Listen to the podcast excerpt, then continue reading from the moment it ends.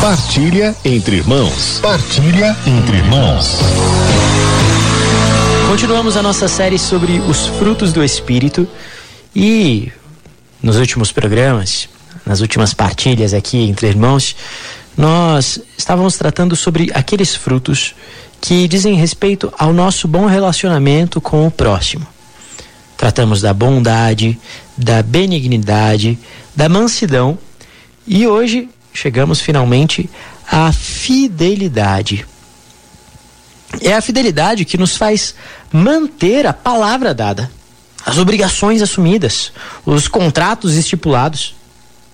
A fidelidade complementa a mansidão, que foi o fruto do espírito de que nós tratamos na sexta-feira. No sentido que, se esta, a mansidão, nos leva a não prejudicar o próximo pela ira, aquela, a fidelidade, nos conduz a não fraudá-lo, nem enganá-lo. Santo Tomás diz que isso é a fé tomada no sentido de fidelidade. E se a tomarmos como fé em Deus, então o homem, por ela, pela fidelidade, se ordena ao que lhe é superior, ou seja, dispõe-se a submeter seu intelecto a Deus e, por consequência, tudo o que possui. É fiel aquele que é digno de fé. Percebe como a pessoa que não cumpre aquilo que diz se torna uma pessoa que não é confiável, uma pessoa na qual já não confiam em sua palavra. E isso prejudica a própria pessoa, mas prejudica aqueles que se confiaram a ela. Nós, portanto, se somos cheios do Espírito Santo, o Espírito Santo transforma a nossa humanidade a ponto de nos tornarmos pessoas fiéis. A fé nos torna fiel. Porque nós percebemos a fidelidade de Deus para conosco mesmos. Nós queremos responder a esta fidelidade, cumprindo as nossas promessas ao Senhor, as promessas que fizemos no dia do nosso batismo. E cumprindo os nossos deveres para com o próximo, para com a vida. Isso pode parecer até uma coisa bastante assim humana, não é verdade? Ora, cumprir a tua palavra, aquilo que os pais ensinam aos filhos, né? Você tem que cumprir aquilo que você diz. Mas de fato, o Espírito Santo age na nossa humanidade mesmo.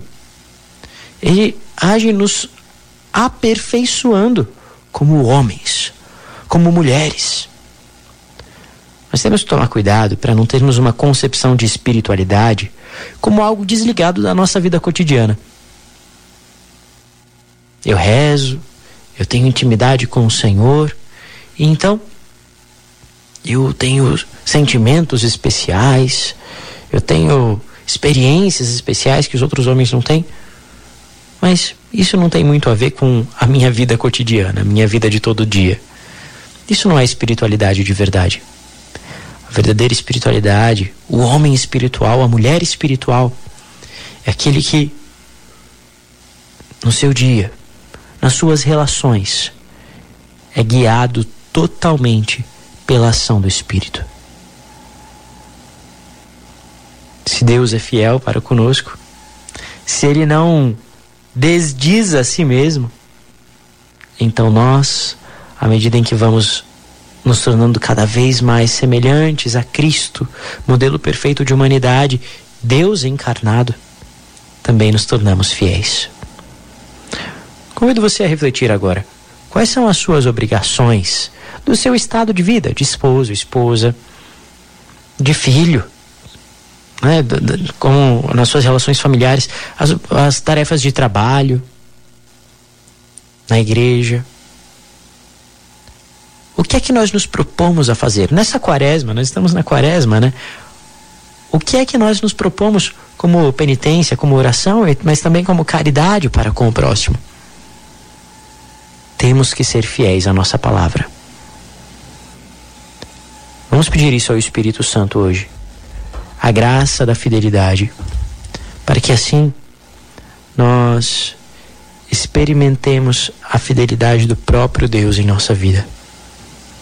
Espírito Santo transforma o nosso interior e tira-nos da nossa infidelidade, tira-nos da inconstância, Senhor.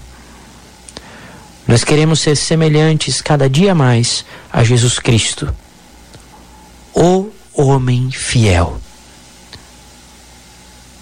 Senhor, que as pessoas que estão em nosso redor possam encontrar em nós homens, mulheres inteiros, íntegros, honestos. Faz, Senhor, com que cada um de nós, cristãos, sejam no meio da sociedade exemplo para os nossos irmãos.